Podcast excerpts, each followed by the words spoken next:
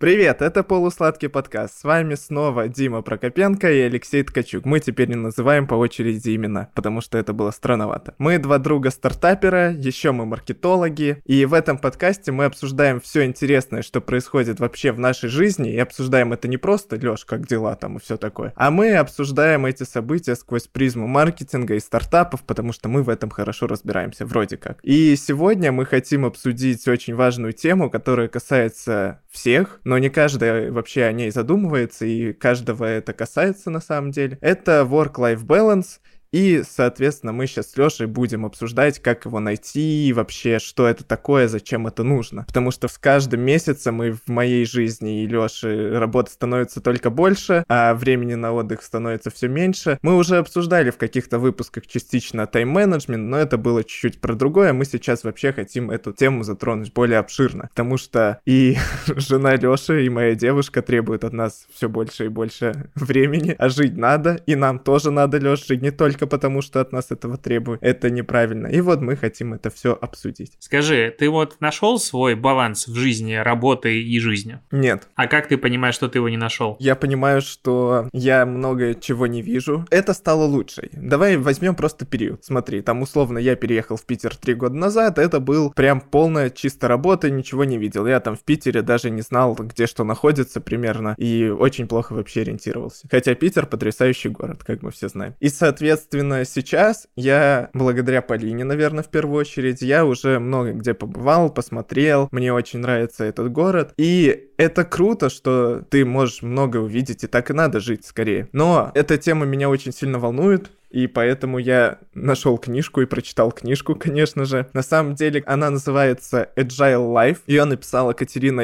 Ленгольд.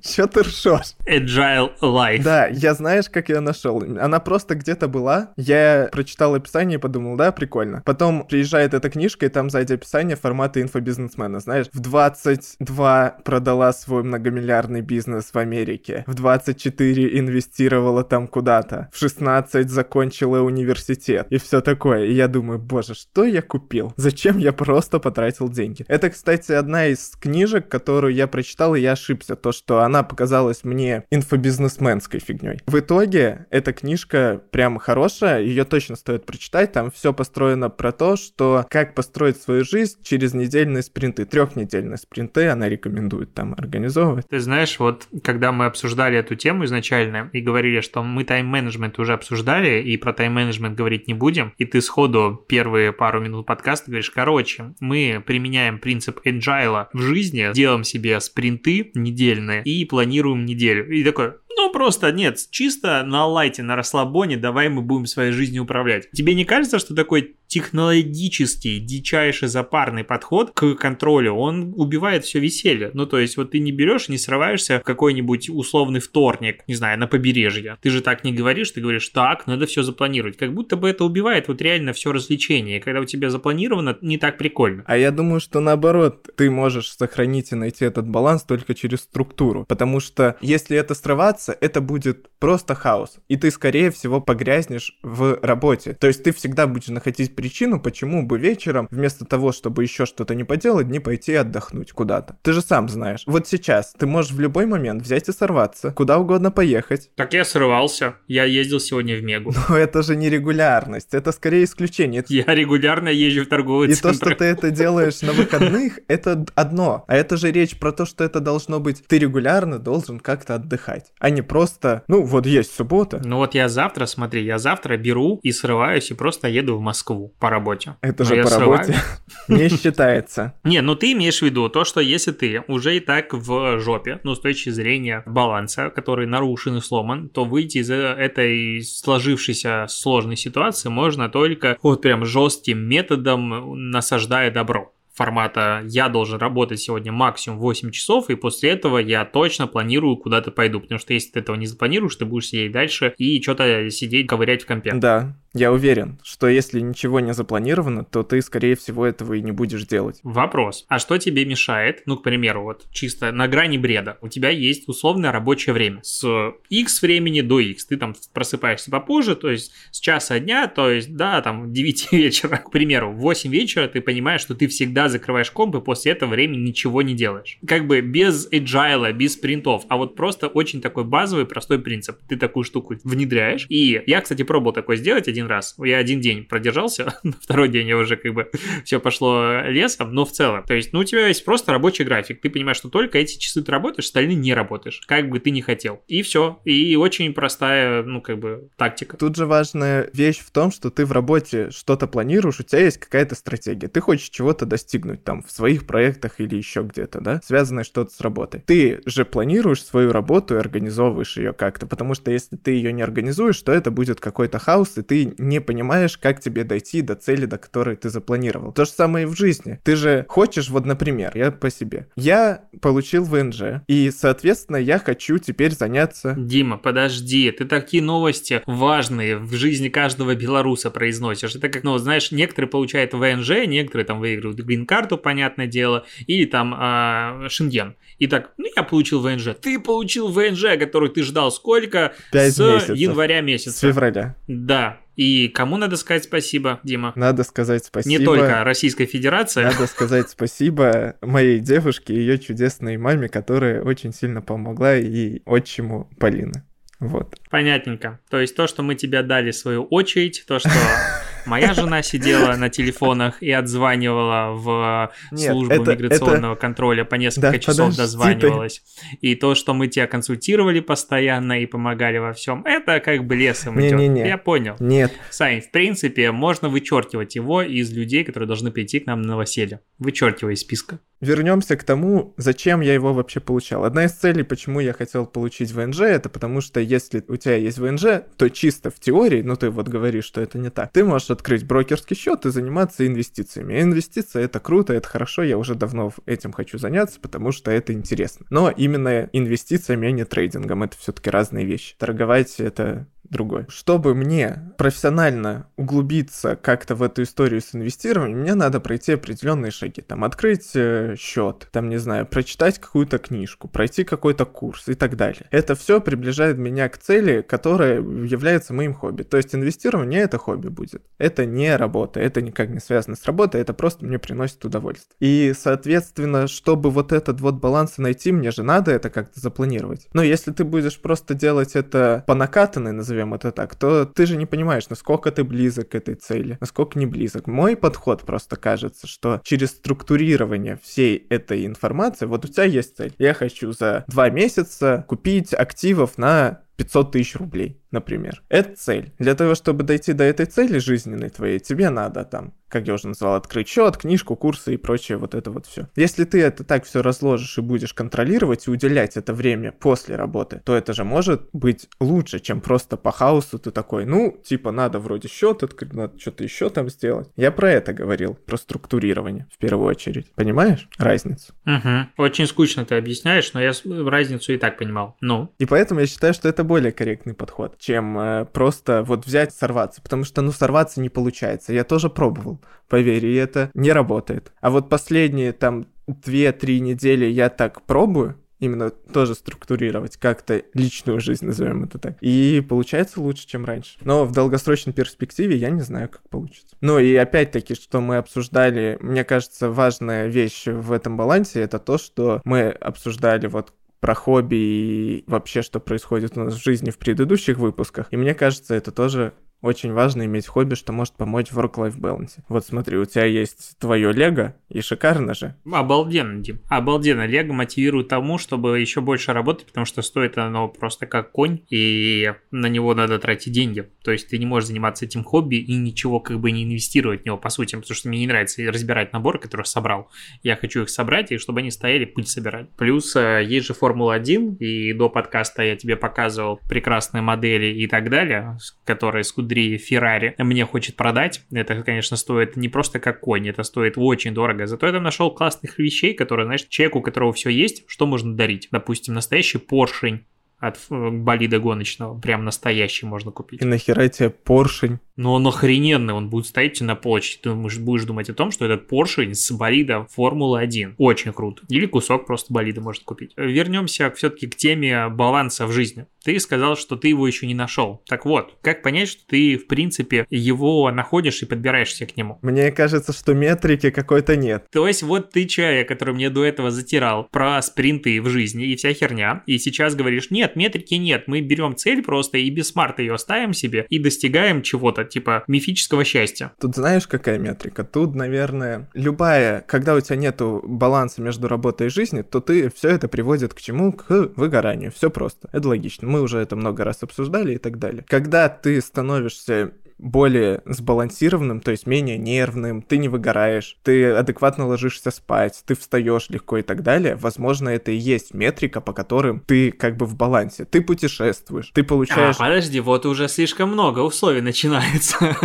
Давай начнем с выгораешь, нет, это не нервный, вся херня. Ну, допустим, я вот своим режимом работы не выгораю практически, ну, в редких случаях. Ну, потом посидел, PlayStation поиграл какой-нибудь и все отпустило. Я не нервный, ну, с большего этого, если не за рулем и так далее. Ну и в целом очень даже успешный, но при этом, ну, я не могу сказать, что у меня баланс жизни, вот именно с точки зрения отдыха и работы, найден. Плюс э, есть же прекрасное исследование, которое сейчас в Исландии закончилось, его там 5 лет э, и сколько, с 15 года в итоге тестировали, что 2500 разных людей, рабочих, государственных, то есть не таких типа дармоедов, как маркетологи, а прям людей, которые работают, им предложили работать вместо 40-часовой рабочей недели 35-36 часов. И в итоге обнаружили, что у чуваков у всех всех выросла производительность труда, ну или как минимум не упала, то есть они в любом случае за меньшее количество времени делали столько же работы, сколько раньше, ну по сути выросло. Все стали более счастливыми, сказали, что вообще по кайфу, стали больше видеться с семьей и так далее. Так может быть стоит вообще, ну типа самая простая тактика в теории взять и ограничить себе количество рабочего времени, чтобы ты меньше, не знаю, прокрастинировал или что-то еще делал. Плюс э, отсекал какие-то лишние проекты сайдовые и всегда ставил приоритизацию.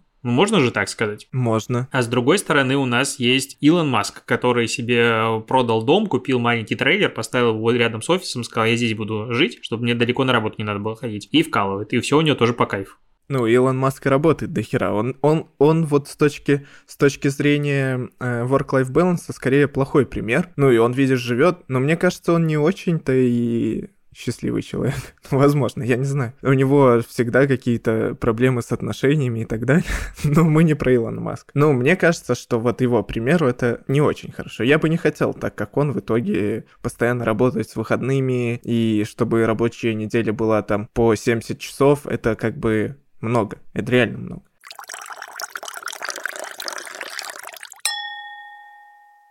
Тут же важный вопрос, то что если ты просто сократишь часы, то это же тоже не показатель. Это плохо, потому что, ну вот смотри, ты работаешь сейчас там условно 8-10 часов, например, да? Задач у тебя не становится меньше. Сайт проекта, даже если все отбросить, все равно задач дофига. Ты же не можешь взять и такой, ну, с понедельника я работаю 4 часа. Это же невозможно. Ну, не 4, допустим, 6. Ну, ты можешь про себя сказать, что все твое 100% рабочего времени ты прям занят работой. Да, в последнее время, да, я сейчас объясню почему. Потому что я ввел еще одну методику, которая мне очень не нравится, и я ее не поддерживаю. Но мне тяжело по ней работать. Она называется, это всем известная херня, это помидорка, это помидора называется техника. 25 минут э, сконцентрированно работаешь, 5 минут отдыхаешь, и там потом перерыв 10 минут через несколько помидор. Это все прикольно, весело и прочее, и типа концентрация повышается. И я эту технику пробовал, ну, раз 5 в своей жизни. Наверное, еще с универа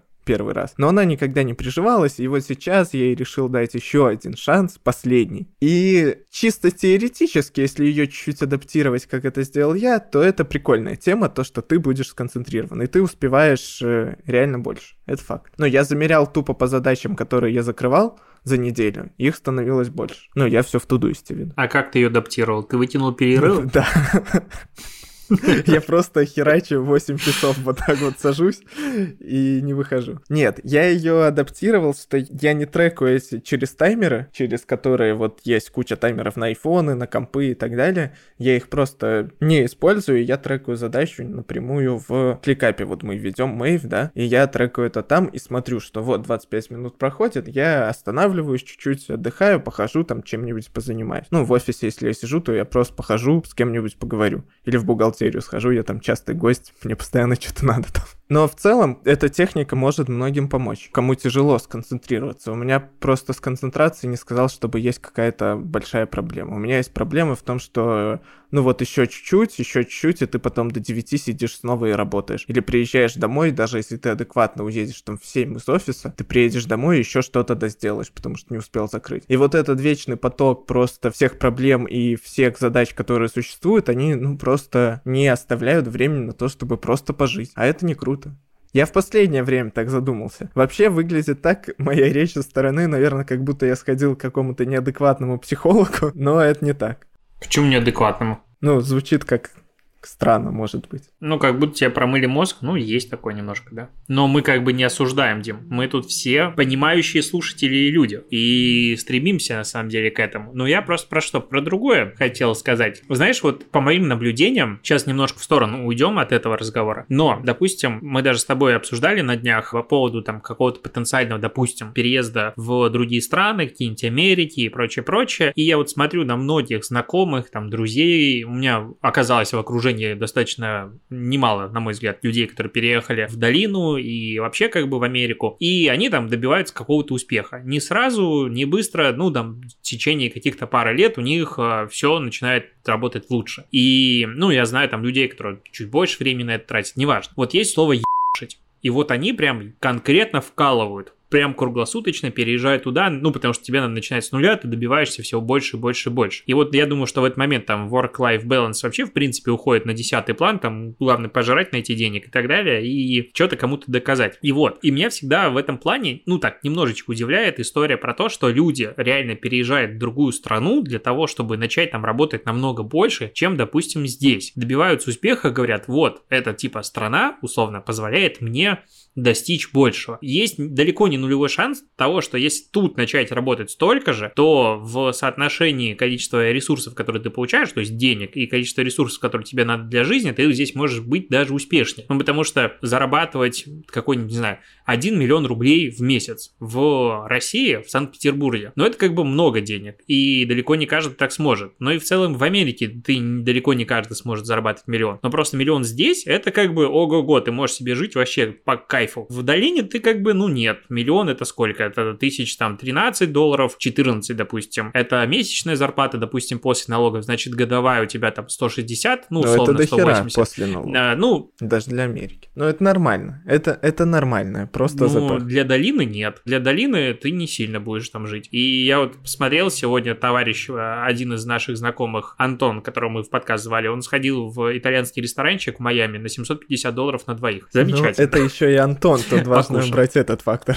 Да, Антон молодец, я за него очень рад. Но я говорю про другое, про то, что какой-то твой жизненный период времени ты можешь, ну, откровенно класть на, особенно в молодом возрасте, когда, типа, есть ресурсы внутренние, ты на них можешь еще какое-то время ехать дальше и эксплуатировать свой организм. Ты можешь просто говорить, да, work-life balance замечательно, но я должен сейчас не знаю, накопить себе на квартиру в каком-нибудь классном месте и так далее. И вот потом, когда я уже построю свою компанию и так далее, я начну искать его баланс. И в принципе, когда мы говорим про work-life balance и вот эти вот все приблуды, это можно назвать одним большим словом проблемы белых людей. Проблемы людей, у которых все как бы хорошо, они удовлетворили все свои базовые потребности, и сейчас они начинают развлекаться, я не знаю, йогой какой-нибудь или вот чем-то подобным. Я тут еду на съемку завтра, что-то там как раз вот про твой рабочий день, я, я не помню концепцию, но ее суть в это, это какой-то спецпроект. И мне организаторы раз пять спросили, говорят, вот с чего ты не можешь свой день начать, надо подготовиться, ответы, и в каждом втором предложении, ну там йога, допустим, я сижу, думаю, я, наверное, вот у меня день не может начаться без кофе, а все остальное как бы, ну, проснулся, кофе и погнали. И вот я к тому, что, возможно, ну, чисто гипотетически, Дим, ты пока находишься на этапе, когда work-life balance, он пока может быть второстепенен, потому что у тебя есть основная работа, есть Мэйв и есть третий проект или второй проект, как, смотря как считаете, который запущен и так далее. И на это надо все дофига времени. Или выбирай себе одну основную работу, и тогда 8 часов в сутки, и пожалуйста, балансируй, сколько влезет. Я согласен, такая позиция может быть, но тут очень важный момент. Возможно, эта история про то, что надо искать баланс и прочее, это в 18, условно, 20 лет или там 22 даже. Это вообще не важная фигня, потому что все поступают в универ, все учатся, все тусуются, все работают в параллели, вообще спят там по 3 часа. Это абсолютно нормально, через это все проходят. Потом, когда ты уже становишься повзрослее, когда ты как бы в жизни добавляется много прочих вещей, кроме работы, то есть надо и купить квартиру или построить дом, уже и надо строить семью, и вот это вот все наворачивается, то ты начинаешь об этом задумываться. И, соответственно, тут важный момент, то, что если ты будешь херачить, да, вот я просто продолжу дальше херачить. Это все приведет, что это будет влиять на мою личную жизнь очень сильно. Это у меня ухудшится, например, на моем примере. Отношения там с Полиной, я стану более нервным. Это скажется на моей продуктивности. Это как снежный ком, понимаешь? Одно влияет на другое, и поэтому очень важно не допускать переработку или работу в сторону жизни. Нужен где-то вот как раз-таки этот баланс. Я про это и говорю. Я могу тебе привести пример. Когда мы запускали Мэйв, как раз-таки, и у нас тогда был э, тоже тоже запуск одного проекта в Lab Store. Приходилось, ну, реально по ночам опять сидеть и работать. Это затянулось там пару недель. Через пару недель я заметил, что я стал очень агрессивный, я стал там срываться иногда на работе на кого-то, срываться иногда на Полину, что вообще непозволительно, я считаю. Но такое бывало. Ну, то есть из-за какой-то мелочи какой-нибудь меня могла раздражать. И это же вот все из-за работы, переработок. Вот эта вот история, чтобы сохранять этот баланс, чтобы жить кайфово, чтобы ты был умиротворен, спокоен и кайфовал. Вот для этого же это и нужно, понимаешь? Оно все очень сильно взаимосвязано. Мне кажется, здесь есть две вещи, которые они напутаны в рамках одного утверждения про work-life balance. Первое, что требуется баланс между жизнью и работой, а вторая вещь, что просто от работы надо отдыхать. И как бы отдых, он может быть не связан с вот этим вот work-life balance, которым типа условно утверждается. Ну, то есть ты можешь просто, не знаю, работать, допустим, 10 часов, потом сидеть, э, не знаю, втыкать в телек, в YouTube или что-нибудь еще такое делать, ну и условно не жить по-прежнему, продолжать, но э, там, просто отдыхать по-разному. А то, что ты говоришь, это какие-то путешествия, знаешь, вот это вот... Да, жизнь называется, кайфово. Ну вот, да, вот некоторые ее считают жизнью, я не всегда в этом уверен, но вот что-то такое, да, есть. А ты знаешь, почему ты так не уверен? Возможно, потому что ты просто как раз таки не попробовал. Я тоже в этом не уверен, я поэтому и закидываю такой вариант. Ну что это в смысле не попробовал? Я жил и живу. Вот попробовать, часто ездить куда-то, часто путешествовать, что-то смотреть, познавать новое. Дим, я строю дом. О чем ты говоришь? Мне сейчас надо ресурсы на то, чтобы построить дом, и надо экономить. Это опять просто очередная какая-то причина, почему не надо отдыхать, а это же неправильно. Охренеть, очередная причина. Это пока самая большая причина в моей жизни, чтобы продолжать работать. То есть до этого там работа это было оплатить еду, не знаю. Сейчас дом построить. Это охренеть какая причина. Так а что тебе мешает и дальше и строить дом, и отдыхать, и работать. Это же все возможно совместить. Это будет медленнее. Как бы я тебе описывал цены, Дим, я тебе описывал примерные цены на все и количество ресурсов, которые на это требуются. Тут как бы я наоборот задумываюсь о том, чтобы начать делать больше, потому что я не совсем доволен своей продуктивностью последнего времени, и у меня такое внутреннее желание перераспределить проекты, закончить там длинные висяки и начать там творить. У меня наоборот желание там другими штуками заниматься, переключаться. Но тут еще знаешь подожди, какой момент? Подожди, тут же важный момент. Ты хочешь повысить продуктивность или расширить просто окно, когда ты работаешь, условно работать по 11 часов. Я хочу повысить продуктивность с расширенным окном за счет э, того, что я закончу длинные проекты, которые очень долгое время отнимают у меня эмоциональный ресурс в первую очередь, и э, прокрастинация на них уходит безумным количеством времени. Я для себя просто открыл очень простой секрет оставаться продуктивным и типа работать, ну, много. В целом я могу работать, наверное, 10 часов, это вот если ты проснулся в 10, то ты закончил работать в 8. Ну, и там, ну ладно, в 9, в 10 вечера с учетом каких-то перерывов и всего остального. Но это обычная история, я думаю, у тебя то же самое, я делаю больше обычно. И там могу сидеть и до 12, и до часа, и это норм. И вот сегодня, сейчас пол одиннадцатого, и я как бы, мне еще второй подкаст надо записать. Я нашел для себя простое решение проблемы с выгоранием, которое ты говорил, без э, необходимости уходить в жизнь. Называется переключаться между разными типами деятельности. То есть у меня есть, допустим, подкаст разговорный, который я переименовал из ротом в Native, Dnative. Я научусь правильно называть свой блог в Dnative. И там я, допустим, кайфую и всякие такие штуки делаю. Я, допустим, устал в какой-то момент писать статьи, я начал делать посты в инсту. Я начал вести другие телеграм-каналы. Я там сейчас начал видосы снимать опять 10-минутные, разговорные, и очень меня это все дело прет. Прямые эфиры, что-то еще. То есть хлоп, и ты просто, нач... на... ну, когда ты утомляешься чего-то одного, ты находишь э, что-то другое. То есть хренак, я, допустим, сейчас понял, что, ну, безумно время у меня занимает мой канал с вакансиями, там, типа, 20-30 вакансий в день опубликовать, это каждый скопировать базово, даже сообщение отправить его туда-сюда, это минута плюс пара минут на какую-то коммуникацию, короче, уходило там под час времени в день. И денег это не приносило, занимало очень много ресурсов, но при этом я понимал, что канал очень полезный, и в целом он помогает людям. И я такой, ну окей, надо что-то придумать. Хлоп, настроил онлайн-кассу, все подключил, и теперь он там просто, люди могут оплатить мне на ИПшечку 500 рублей, и я публикую вакансию. И, ну, что-то там, тысяч 15, наверное, уже канал заработал за полторы недели, когда он перезапустился. Я кайфанул от этого, и сейчас кайфую каждый раз типа, да, копеечка небольшая, но я так кайфую от того, что теперь я это делаю за деньги, просто умереть не встать. Возможно, вот как раз и хобби, про которое я говорил, это в том числе вот это переключение, что главное это просто переключаться между разными задачами, не без необходимости, ну ты говоришь, путешествие, тут не попутешествуешь особо, как бы по России путешествовать дороже, чем по Европе, и не так кайфово по итогу оказывается.